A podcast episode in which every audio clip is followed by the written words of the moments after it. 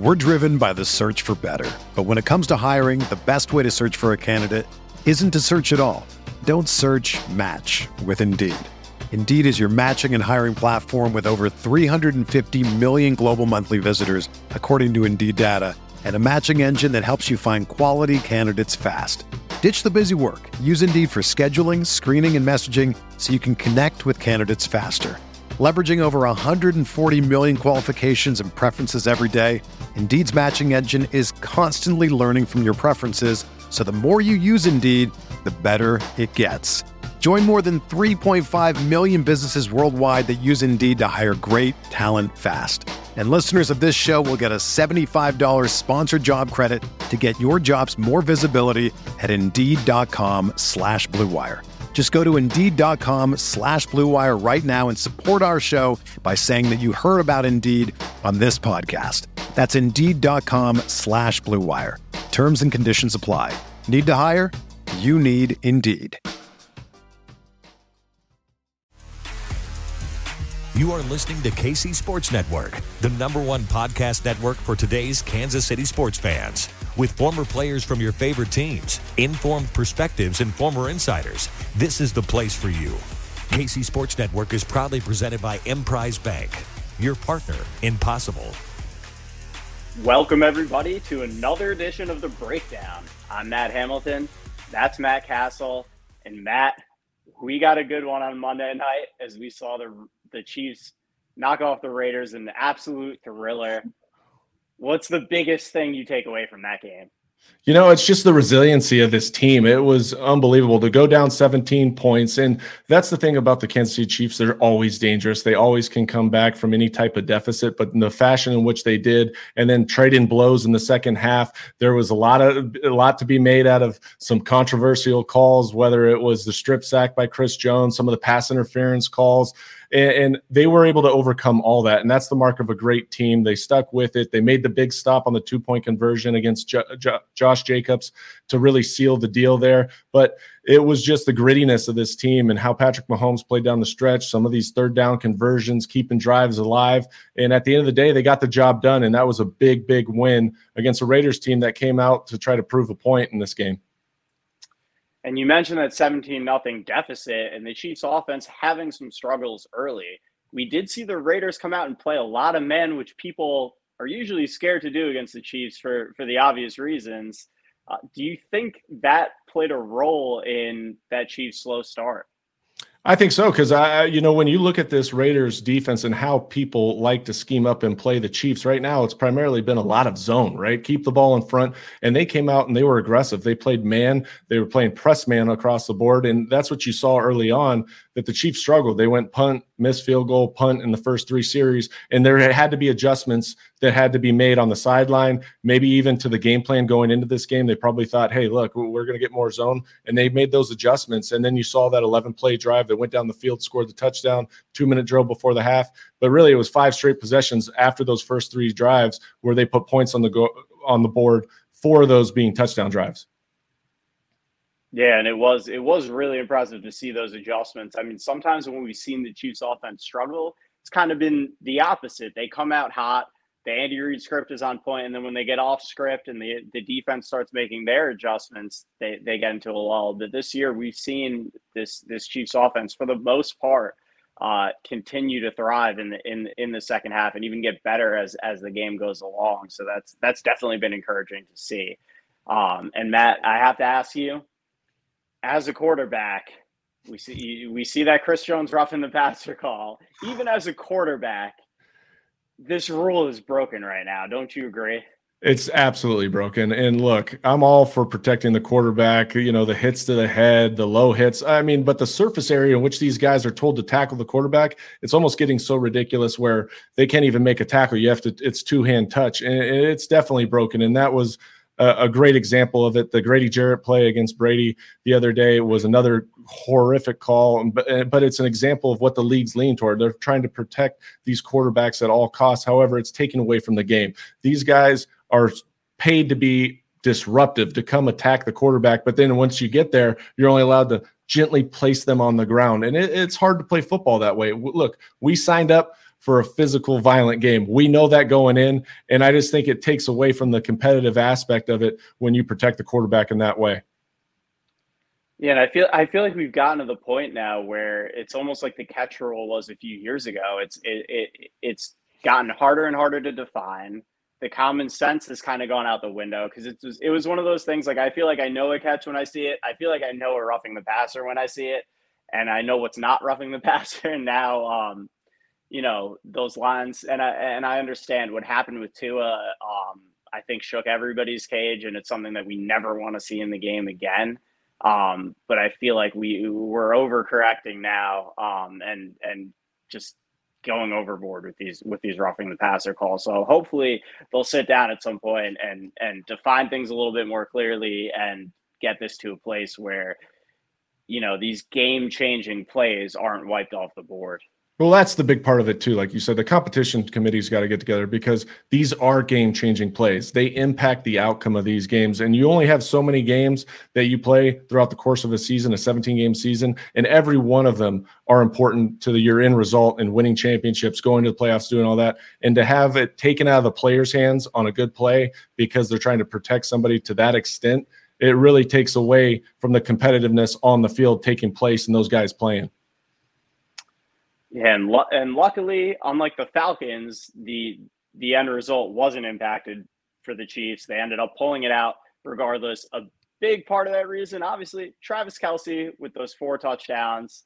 What stood out to you from that connection between Mahomes and Kelce? Obviously, we know it's always been one of the best connections in the league, but this was absolutely absurd Monday right. night it was the stat line, right? The stat line of four touchdowns. Because if you look at the yardage and all that stuff, you're not just blown away by it, but it's also the connection that those guys have, the familiarity, the rapport, the trust, everything that goes into those plays. And also, Kelce, he's just got a sixth sense about himself. And Patrick Mahomes is always seems to be on the same page. You saw the so many different times, even there's the angle route, right? He throws back shoulder, he he trusts him on that one. Then there's a play where really the Raiders defense played it really well. They got it, they chipped him on the shallow route. All the things happen, but all of a sudden Kelce feels that soft spot. He sits down, he gets it, and then he breaks breaks two tackles, goes in the end zone, and the effort was incredible. And then also there was one play though. I was like the the crossing route at the goal line. I was like, how do you not account for Kelce? He's wide open. Like he is their premier guy. So there's there's some of that as well. But it's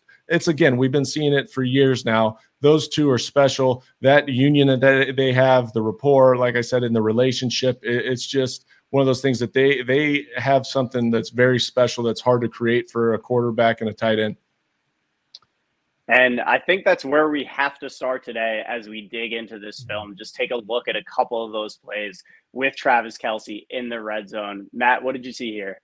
Yeah, so you've got man to man right here, and it's what we call one funnel. And so as Travis Kelce comes over, he's really kind of creating this bunch. And when you look up at Valdes-Scantling up top and also Juju Smith, they're in a stack what what's taking place on the defense side of the ball is they've got a combo going on inside. The interior defensive back is it takes first inside, the other guy takes first outside. But the big part about this for Kelce is he's one on one with that DB that just ran across the formation. So he's going to sell that flat right now. And as he starts to sell that flat, you can see that DB's in a panic mode, right? He's out of position. He's got to get over the top. He's got to get through this junk, this mess of the bunch and the stack. And then when he sells it, Kelce does, he puts his foot in the ground and starts coming in on that angle. And that's where the soft spot of this defense, they already overcommitted to the flat. He should be open. But the guy that's going to make the play here is the safety. He's just reading eyes. He's trying to get involved in the play. He's coming to make a play. But this is what I love about it it was in rhythm by Patrick Mahomes. He put the ball on his back shoulder to protect the throw, and then Kelce's able to fall in for the touchdown. Yeah, and I love the play design here because people want to, you know, you know the ball's going to Kelce down in this area. How do, how do you do things to free him up? I absolutely love that play design.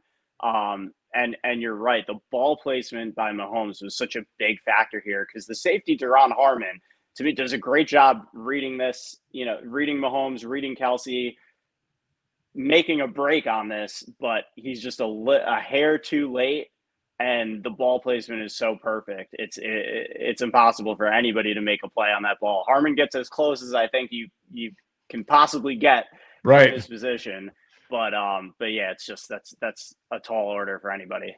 Yeah, and like you said, it's well executed and it's also great play design because again, there's so much stuff when you're playing man to man. What you're trying to do is create confusion, make people communicate through that combo. What we talked about between those two DBs, then also give them different looks and have to run through traffic. And those all of those elements came together and created a successful play down there. And now we'll move to an, another one of Kelce's touchdowns. This was another the, uh, one. How many did he have? Oh yeah, he had four. this was uh, maybe the prettiest one of them all. What it what stood out to you here? Yeah, you know what? Again, it was heavy man, and that's how you started to see this this game unfold. And so this is a typical man play here. You got Mecole Hardman on the inside and the three wide receiver set down low. Kelce's up top in a cut split. Once again, it's very defined man coverage. You can see it. The safety right there is got eyes on Kelce here because what happens in a cut split is that DB's got outside leverage funneling everything inside to his help. But if Kelce goes shallow, then that safety's supposed to cut it and it frees up the DB on the backside. Now you've got the whole player in the middle with the middle linebacker, and that's Mecole Hardman's job is to go up and set set this pick or rub, as we like to call it. He's going to set the pick, and Kelce's supposed to come underneath in his wake to create that spatial stuff. Now the backer, what I think he does a really good job here is he fights through Mecole Hardman and he's able to get hands on Travis Kelce inside that five yard range to knock him off of off of his route and really mess up the timing. Mahomes knows that that's where he wants to go with the ball, but he again does a really good job of extending the play. Kelce, his instincts take over. He feels the soft spot, sits down. Mahomes gives him the ball, and the effort here, what he does with the ball with when he gets in his hands, is just special. Yeah, it, re- it really is. And uh, I also love seeing Skyy Moore getting involved there, doing a nice job with that rub, getting a getting a piece of as many Raiders as he uh, possibly can to help free Kelce out there. That's right. I mean, and, and, you look at the effort by these wide receivers. I mean, they're everybody is blocking at the end of this play. You watch Mecole Hardman at the end of this play. You watch Skyy Moore. All these guys are getting involved, saying, "Hey, we got to get our guy into the end zone," and that's what I love about it. The effort on this play by this team especially, I mean, the Kelce's effort is one, but you see everybody else giving maximum effort to make sure that they secure their block and help spring him into the end zone. It really was beautiful to watch. And so was this last play that we're going to show. This is uh, in the fourth quarter. Chiefs up by one. This is what led to Kelce's fourth touchdown. Break this one down. Yeah, this is this is a huge play right here. It's third and 15. And it's really interesting because once again, it's a form of man coverage. You can tell that they're given a little bit of a two high shell look. But when you look at the the actual defense and the structure of this defense, they take Clelin Ferrell out and they say, Hey, we want you to stand over Travis Kelce down here, who's isolation and he's split out wide, and they just want to disrupt him at the line of scrimmage. Then they got a safety right behind him. So they're obviously giving a lot of attention to Kelce right here, which deservedly so. But what that does is it, it, it frees up these other guys with one-on-one opportunities, and then you've got the weak safety here dropping in as a robber, and he his eyes are supposed to be on Patrick Mahomes, and he's supposed to give help and presence to anything on the interior part of that field. Now, as you watch this play go, Clelin Ferrell does a good job of getting his hands on him, disrupting the route. But then Mecole Hardman in that speed, he pushes up, he recognizes that it's post safety, goes vertical with his stem, and then comes across at that deep angle. You've got the end cut in behind him, but Patrick steps up in the pocket. And when he steps up and gives the threat of running, it really freezes that weak side safety who's supposed to be a robber and really give help on Mecole Hardman. He freezes him and is able to make a great throw off platform accurate as all get out to Mecole Hardman for a huge pickup in that drive. Yeah, and it's a great job by the offensive line. And as you mentioned, Mahomes' step up there, his mobility, I feel like, you know, we give Mahomes credit for so many things. Um, his mobility is something that I feel like um, is such a huge, has been such a huge part of his success because you have to account for it as a defense. As you said, that safety, that, that, that freezes him just enough so that that over route comes open. Yeah, I mean, and that's what makes him special. You could have a great play design, a great call defensively, but what just frustrates these def- defensive coordinators, gives them cold sweats at night, is plays like this. Because if that guy does commit to that over route, well, Mahomes is probably going to take off and pick up the first down with his legs, and that's what makes him really, really hard to defend on a consistent basis. Yeah, it's uh, it's an absolute nightmare for opposing defenses. I think at this point, um, or it has been since he stepped into the league. So that's right. Um, yeah. So obviously that leads to the Kelce touchdown, puts them up seven, and you know what happened the rest of the way. Um, so, as fun as that was, as heated as that game was, it's about to get ratcheted up another level this week. We got Bills at Chiefs in that CBS late game window. Matt, initial thoughts going into this game. What do you think is going to be the difference maker for the Chiefs here? The difference maker is going to start with the defense and that defensive secondary. We saw two big plays to Davante Adams in this last game, and they're going to have to be every everybody's going to have to be involved this week. They can't give up the big play to Josh Allen and these weapons that ha- they have. Gabriel Davis has been outstanding. We know about Stefon Diggs, Isaiah McKenzie, and they they are leading the league in terms of receiving yards at the wide receiver position, also touchdowns at the wide receiver positions with 12. So that you know that they're going to be in 11 personnel, mainly three wide receiver sets, and it's going to be the Josh Allen show. And it really is going to come down to one, the secondary not giving up good plays, but two, trying to contain Josh Allen, be disciplined in your rush lanes. But I, but I will say this: the one big strength of this Kansas City defense right now has been their rush between Clark, between Chris Jones and these guys. They're getting after the quarterback when they're in passing situations, and they got to show up big to disrupt Josh Allen in this game. And speaking of pass rushes, I think when you look at the recent history of the battles between these two teams, the the inability for the Bills to generate a pass rush has been such a big factor. Obviously, that AFC Championship game when the Chiefs beat up on them, they go into the next draft. Their first two picks they spend on edge rushers, and last year it wasn't quite enough. That divisional round, Mahomes had a lot of time back there in that divisional round game, especially down the stretch. So now the Bills go out and they get themselves Von Miller. So how do you see the Bills pass rushing upgrades playing a role? Do, do you think they did enough? Do you think that Von Miller addition is going to be something that swings things in eh, the balance in favor of the Bills now? Well, you saw that early on, you know, that the Kansas City Chiefs offensive line had some trouble with Maxx Crosby and Chandler Jones, and uh, until they kind of settled into their game plan and started to understand how, how to attack these guys.